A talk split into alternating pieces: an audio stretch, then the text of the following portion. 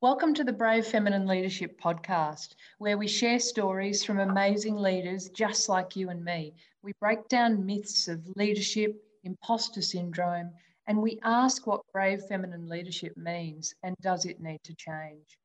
All of these interviews were originally recorded in video format. Follow us on Instagram or Facebook at Brave Feminine Leadership for news on when new video series will be dropping.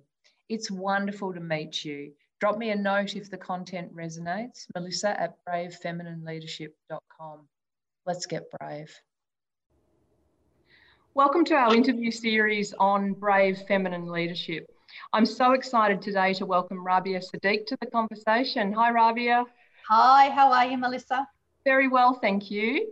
Before we kick off, Rabia, I might just share with our audience um, a little bit of your bio as a starting point. So, excuse me while I look down, I've got a bit to get through. So, Rabia is an international humanitarian lawyer, a retired British Army officer, an author, a professional speaker, and a hostage survivor.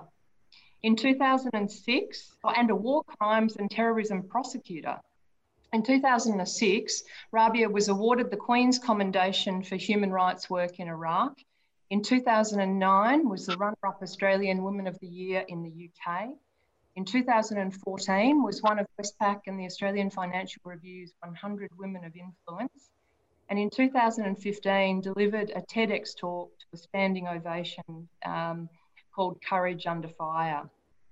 Rabia was in the British Army from 2001 to 2008 and involved in a high profile hostage incident in Iraq.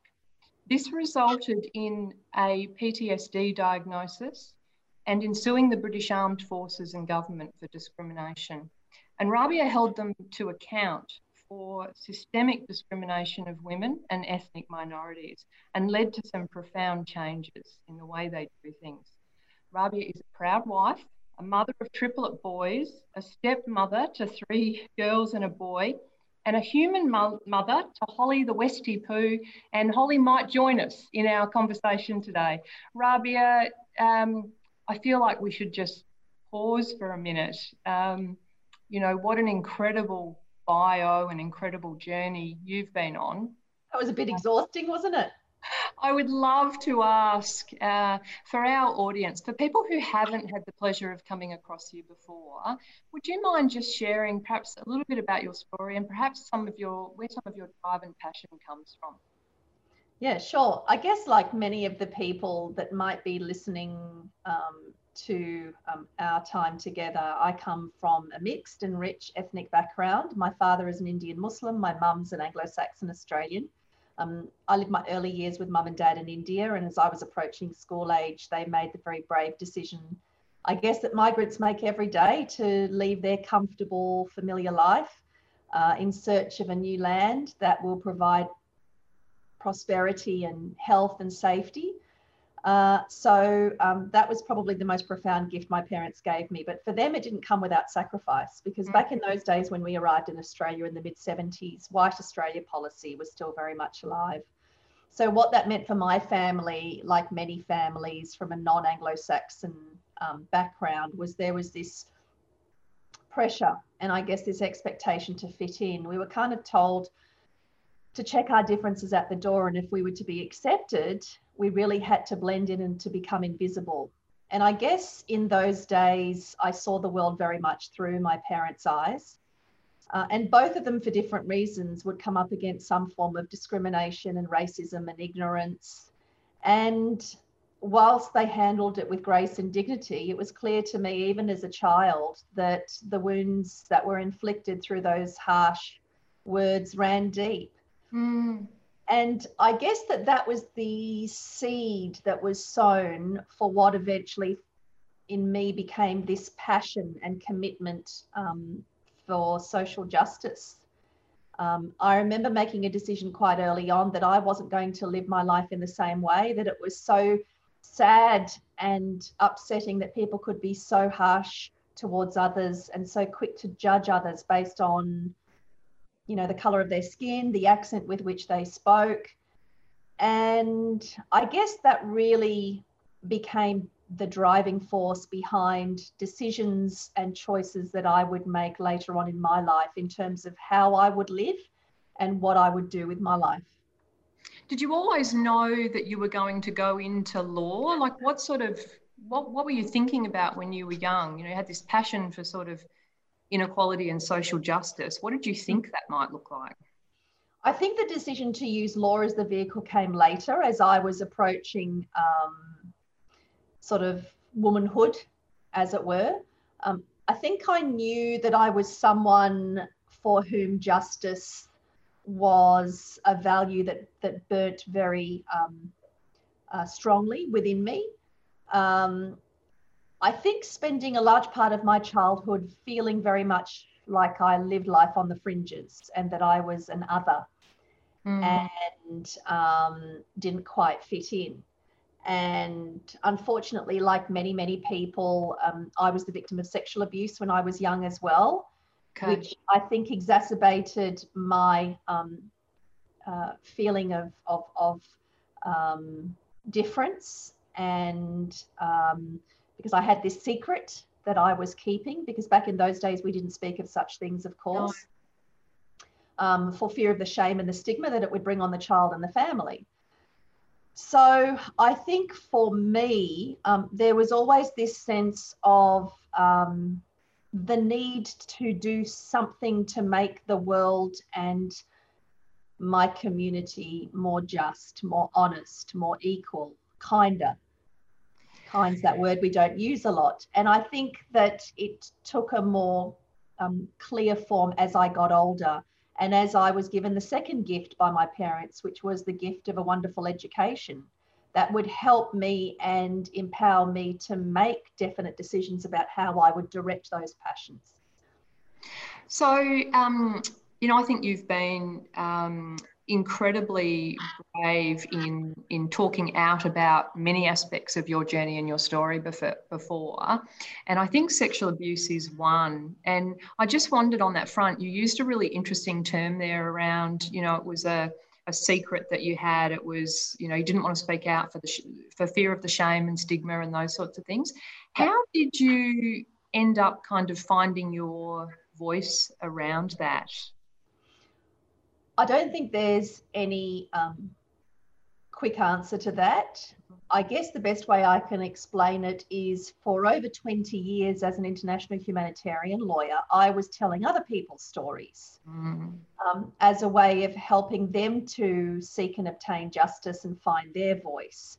And then when I um, fell victim to um, a very unexpected form of discrimination, institutional, I guess, discrimination, um, I realized that I was in a privileged position where I had a voice, I was a leader, I was an influencer, I had intellect, um, I dedicated my life to justice and to truth.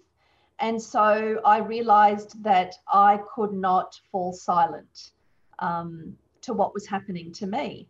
And mm-hmm. that I had a responsibility not just to myself, but the, all of those around me that had come before me that were silenced and that would definitely come after me um, to speak up and to hold um, those to account who were doing wrong. And I guess um, it was only then when I realized and I was convinced by others whom I trusted that my story would serve others and mm. would serve an important purpose and help others to understand that they weren't suffering alone and that they that the ordinary person could um, not only obtain justice, but could impact change, that I realized that um, it was time to share my story.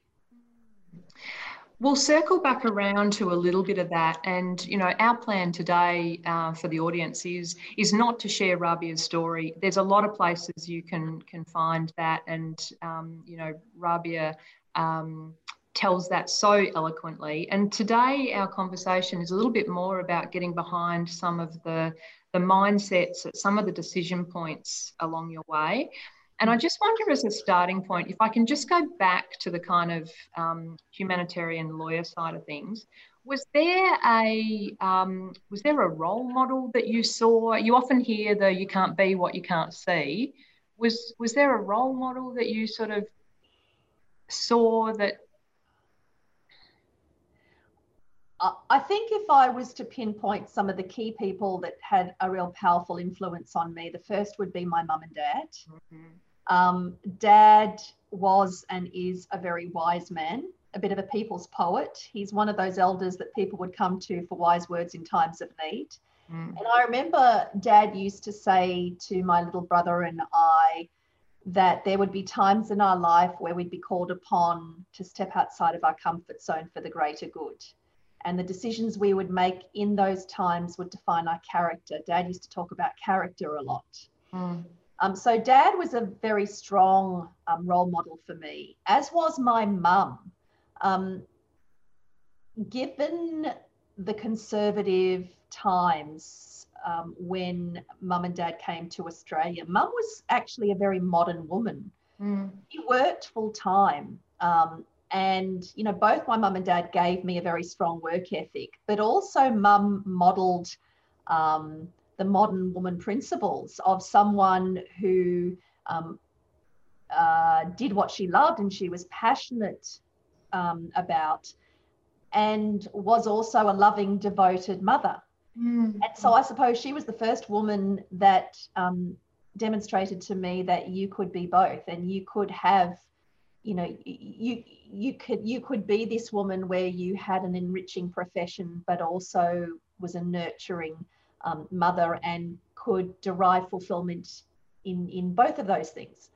Um, and and also um, have a choice and exercise that choice perhaps more importantly. Um, in terms of growing up, I have to say that growing up in the 70s and the 80s, there weren't a lot of role models that looked or sounded like me, certainly not imagine. in Australia. Yeah. Um, and certainly when I think of my early days at school, the only kids that kind of, you know, were dark skinned, that kind of lived life on the fringes were the immigrants and the Aboriginal kids that I was at school with. Mm. And um, it probably wasn't until I was older and I um, went to secondary school that a couple of key teachers became my inspiration that saw something in me that I didn't quite hadn't quite identified in myself then. And um, really encouraged me and nurtured me. And it was probably um, in my final year of school when I was given my first leadership opportunity um, as school captain that's when I really started blossoming. Mm. it was probably through the arts through drama and music um, as a teenager and then um, getting this incredible opportunity to be the ambassador for my school and to be a leader. Mm. Um, and I think after then, probably my biggest hero has been Mahatma Gandhi. Wow. And the values that he lived his life in full alignment with and the sacrifices he made in terms of powerful, steadfast protest for what he believed in. Yeah, how incredible, how incredible. Um, have the um, the impact from school as well.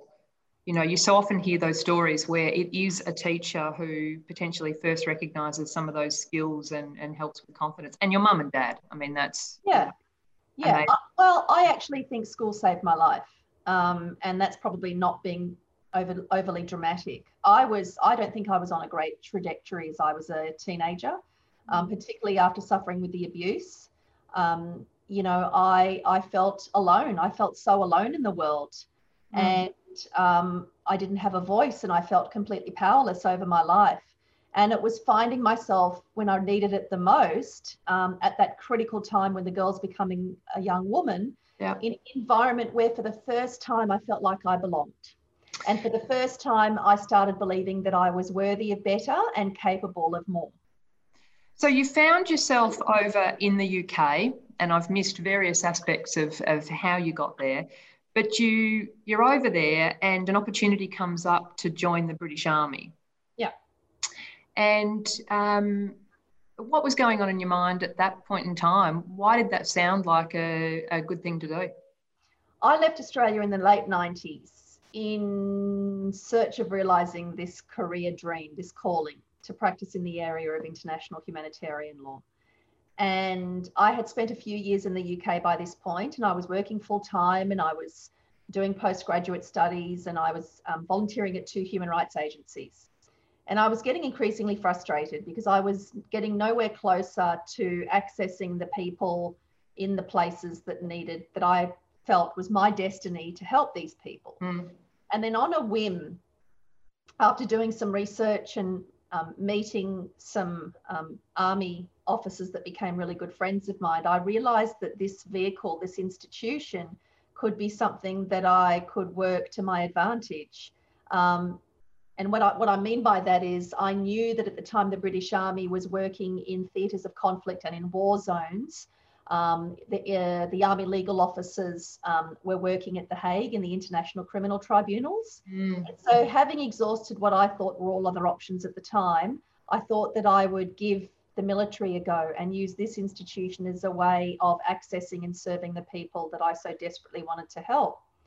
So that's really what it was. It wasn't any passion or desire to be a part of the armed forces. That was never the driver. Yeah. It was means to an end, if I'm being frank. Absolutely. Um, I imagine a reasonable step out of your comfort zone at the time. Uh-huh. you could you could say that. I think I had to pick up my parents from the floor when I announced to them that I was joining the British Army. Right. Um, and um, I want to skip forward then to, uh, and people will be absolutely intrigued if they don't know the story, but I want to skip forward to the moment where you were invited to jump into the hostage situation. And, you know, people have big moments, big decisions, um, you know, points in their life where um, hopefully people don't have to come up against something quite that extreme. But you know in context in their own situations pivotal mo- moments i guess what kind of went through your head when you were asked to step into that situation? Uh, the first reaction was on your face says it. yeah yeah the first reaction was paralyzing fear you know, to be ordered as a legal officer to go in and to lead hostage negotiations um, for two colleagues that had been detained by terrorists. That was never something I ever dreamed that I would be asked to do. I wasn't a trained hostage negotiator. You know, this was not my area of comfort. Um, once I got over the paralyzing fear and disbelief that I was being asked to do this, my dad's words came into my mind. Yeah. Um, you know, the words that I um, repeated to you earlier. And I realized that, like it or not, the uncomfortable truth of the situation I was in was that the lives of two colleagues rested on my shoulders now. And for various reasons that I won't, go into now, I was the only one that at the time could lead these negotiations and give our two um, friends a chance um, of life. So I had to step up and I had to step out of my comfort zone because there was no other option. The other option was not um, not an acceptable option to me, which was to do nothing. Yeah. So um, after that, um, you know, you tell elements of the story that ultimately led to, um, I guess, suing the British government. Um, and I just I just want to um, check in with you, and it's circling back around to, I guess, the point in your career or the point the point on your journey where all of a sudden you made a decision to start telling your story, um, and potentially some of the things that you went through. Um, you know, helping helping understand that it was time to share your story because it was going to help other people along the way.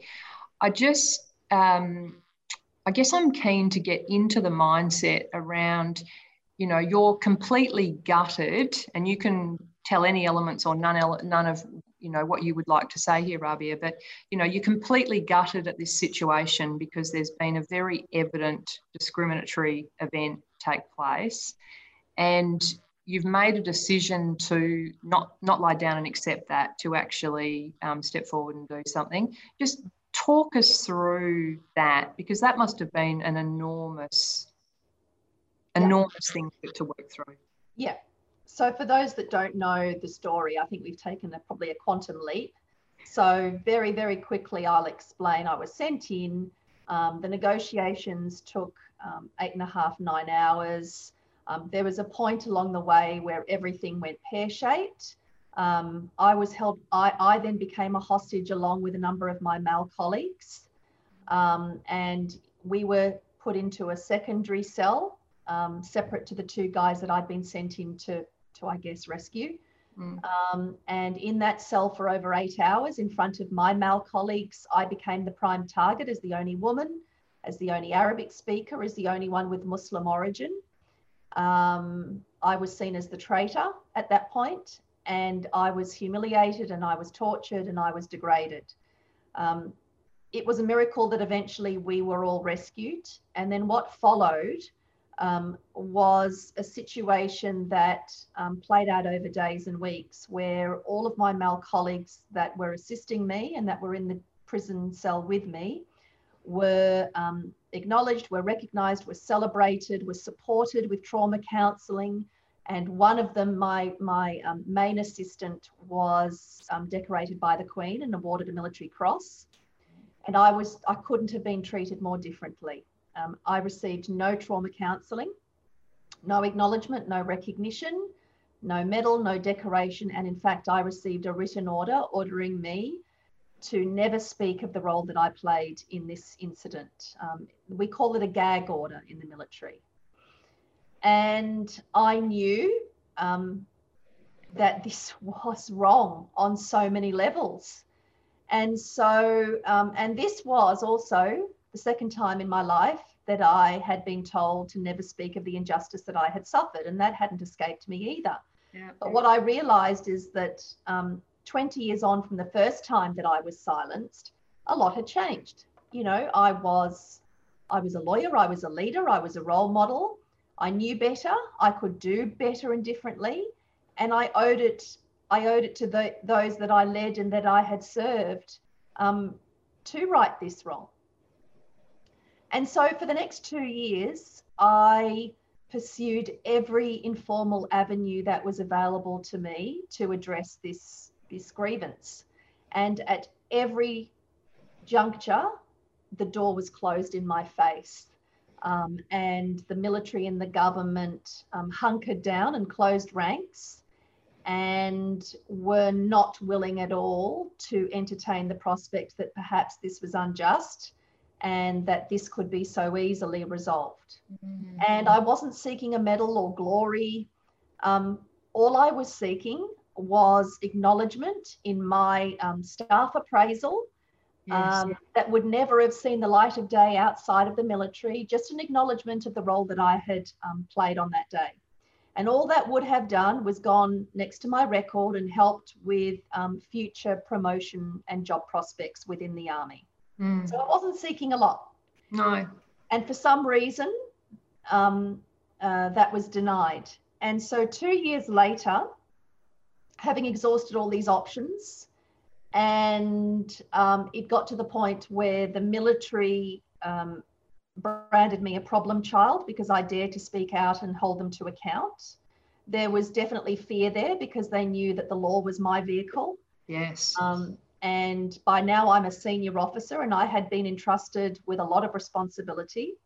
And so, what institutions like this tend to do is they then brand you a problem child and try and discredit you and mm. push you to the margins and alienate you. Mm. And that's what happened to me. And the only option for redress left to me, which I knew would see the end of my military career, would be to mount this discrimination case against the Ministry of Defence, so the British government and the armed forces.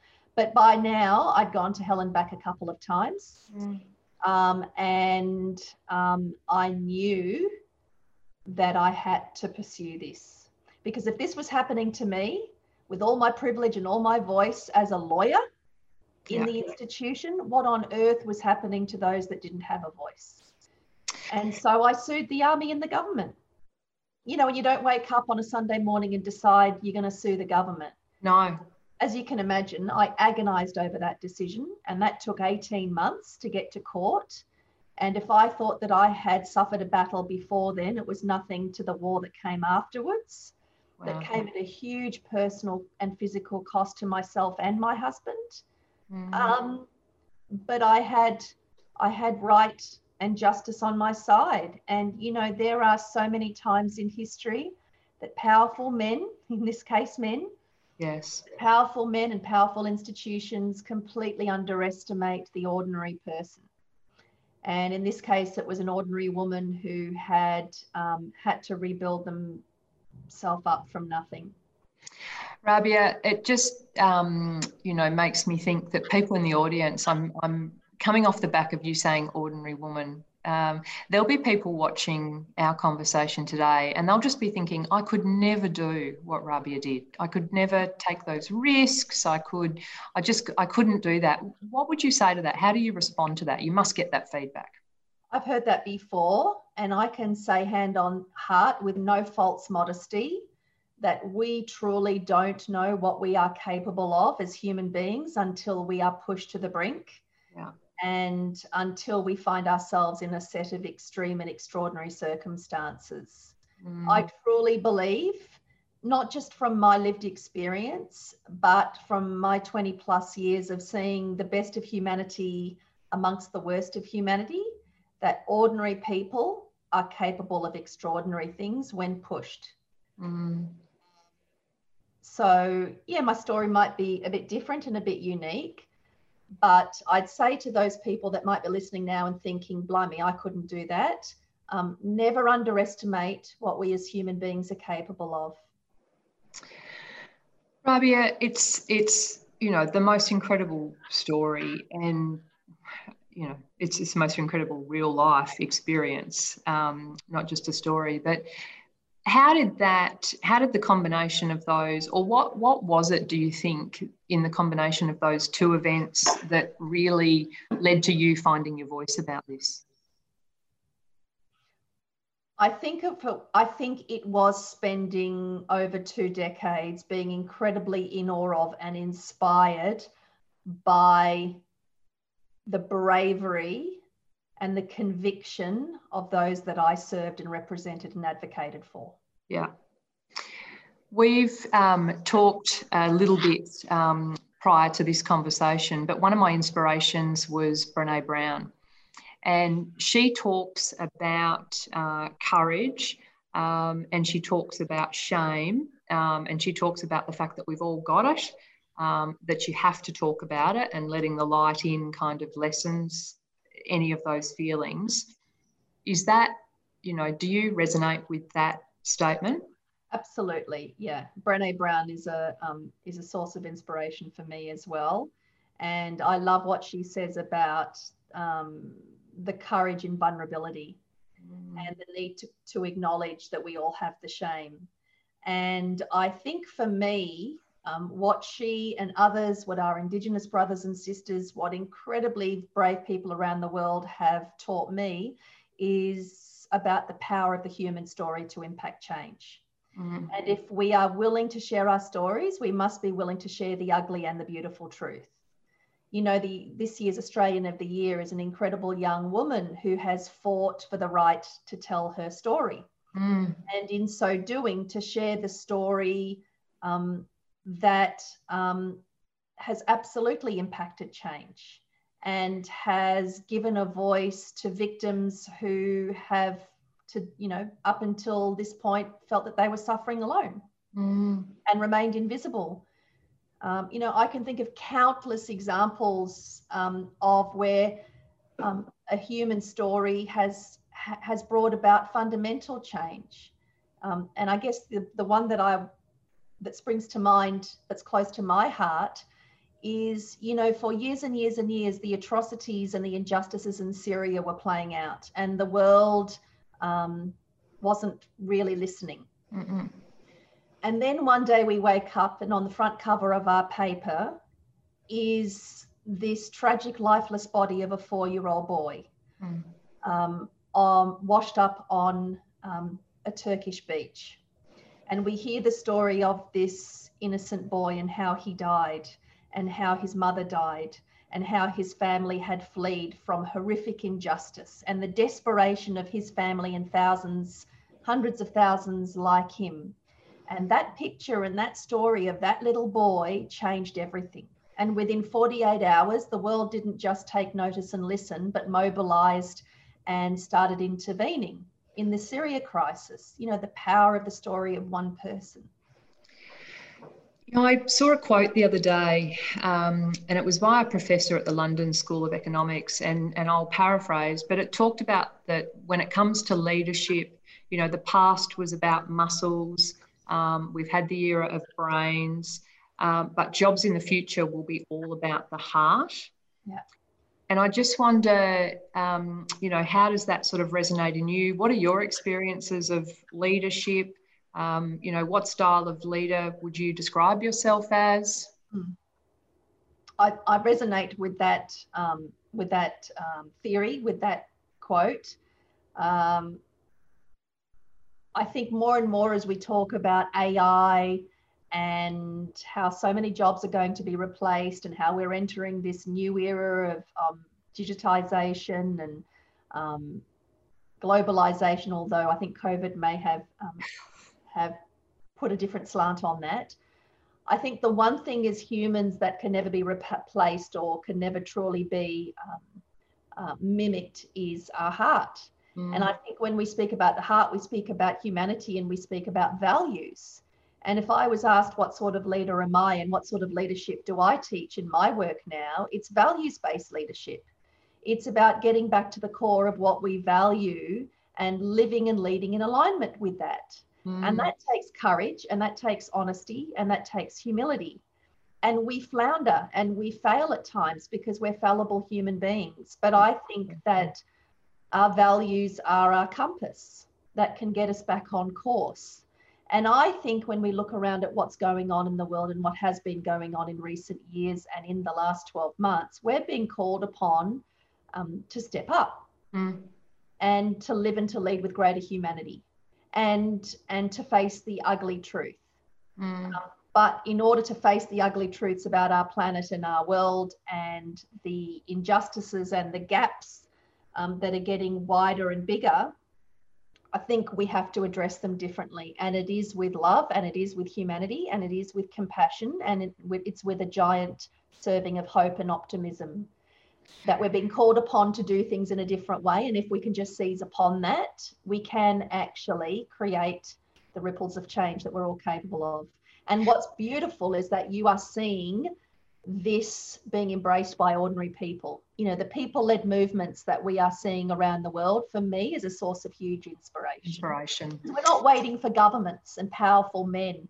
Um, Just getting on with it. Uh, yeah, we are. People, people are saying, um, not in my name anymore and that we're going to be the change and we're going to start in our communities and um, in our families and in and in our cities and it's growing from there what would you um, in one of the sort of themes if you like that's coming out a lot of the conversations i'm having is that um, and you know it is a generalization but there's a lot of women when it comes to leadership positions they self reject before putting themselves forward for something. So they talk themselves out of it before putting themselves forward. And then, equally, a large number of women, including many incredibly successful women I'm interviewing in this series, who have waited for a tap on the shoulder with the thought that if they want me to do it, they'll come and ask me to do it. And uh, only to be surprised when no one tapped them and after the event said, Why didn't you put your hand up? Yeah. Um, you know, what do you you know, have you seen examples of that? Have you lived examples of that? And what would you say to women who are sitting out there talking themselves out of going for a bigger role? Um, I absolutely have seen examples of that. And I think to some degree, if we're honest with ourselves, most of us women have been guilty of that from time to time in different ways. And I and I believe that it is time that we backed ourselves more and we held each other up more. Mm. We have to be united as a sex, first and foremost, before we can seek and demand of others equity of opportunity. What does that look like? Um, that looks like us being a more united sex before we can call upon men to stand with us. And in my you... humble opinion, because I have heard, um, you know, as a lawyer representing others and in my own journey, I have experienced and heard of countless experiences where it has been women who have cut down, worked against, undermined other women. Mm. And I think that that is actually something that we are more guilty of as a sex. I think absolutely there is a culture, particularly in the Western world, where we start off as young girls with um, such healthy self belief. And then somewhere along the line, that starts getting chipped away mm. by the things people say about us and the words we hear about ourselves. Um, but that's why um, it is the responsibility of those of us that have succeeded, that have a voice, that have benefited from opportunity. We need to teach a better way and we need to actually role model a better way. Mm-hmm. And what I say to young women and girls is it starts in our homes. How we are as daughters, the relationships we choose to enter into and nurture, and um, how we choose to live our lives and the choices we make. Mm. It's very powerful. And, you know, I, um, speaking to someone in an interview the other day who, when we talked about brave feminine leadership, their response to that was that it's women standing shoulder to shoulder. It is. Um, it is. It is true. It, it is. It is simply that. It is women standing shoulder to shoulder, but it is also women. We are we ha- are capable of such strength, mm. givers of life. You know, um, we are capable of such strength, such fierce love and protection. Mm. That it's not just about standing standing shoulder to shoulder. It's about lifting each other up mm. and That's having cool. each other's backs. And yeah. it's not about networking. It's not necessarily about coaching and mentoring. It's championing each other. Mm. Men have been doing it very well for a long time. We we have got to upskill ourselves better, and we've got to commit to being more united. Mm. In my humble opinion. I love that. And it may well lead into the final question that I want to ask you, which is from your perspective, what does brave feminine leadership look like today and does it need to change? Huh. I, for me, brave feminine leadership is embracing without apology our whole self and our true self and our feminine power, mm. um, but not in a masculine way. It is about embracing all that is feminine and owning that without apology. It's about using what we um, have best um, as part of our um, uh, I guess, tool set, which is heart and mm. values and mm. resilience. And it is about committing to being united going forward. I think if we can embrace our whole selves without apology, if we can back ourselves, if we can hold each other up, if we can lead with values and with heart and humanity, because that's the leadership style that we as women have demonstrated um, that we can emulate best. Mm. Um, and I think if we can empower and inspire each other to do that going forward, our communities, our homes, our world will be in a much better place. And that's what I've committed this chapter of my life um, to pursuing. Rabia, I've got goosebumps um, listening to that. I truly do. I just want to thank you so much, um, not only for joining the conversation with me, but for your bravery in, in sharing your story, in role modeling vulnerability um, and strength. Um, it's just incredible. So I just encourage anybody who hasn't come across Rabia's story before um, to really dig in um, and go and find out all about it. So truly, thank you from the bottom of my heart. And uh, I've loved talking to you. Thank you so much. Thanks, Thanks Melissa.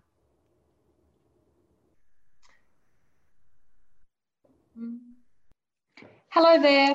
If you're enjoying the podcast and would love to accelerate your own growth and leadership, then head to bravefeminine.leadership.com forward slash brave tips for your gift from me, where I've captured all of the amazing tips and themes that came out of these conversations. I hope they help you feel your brave rising.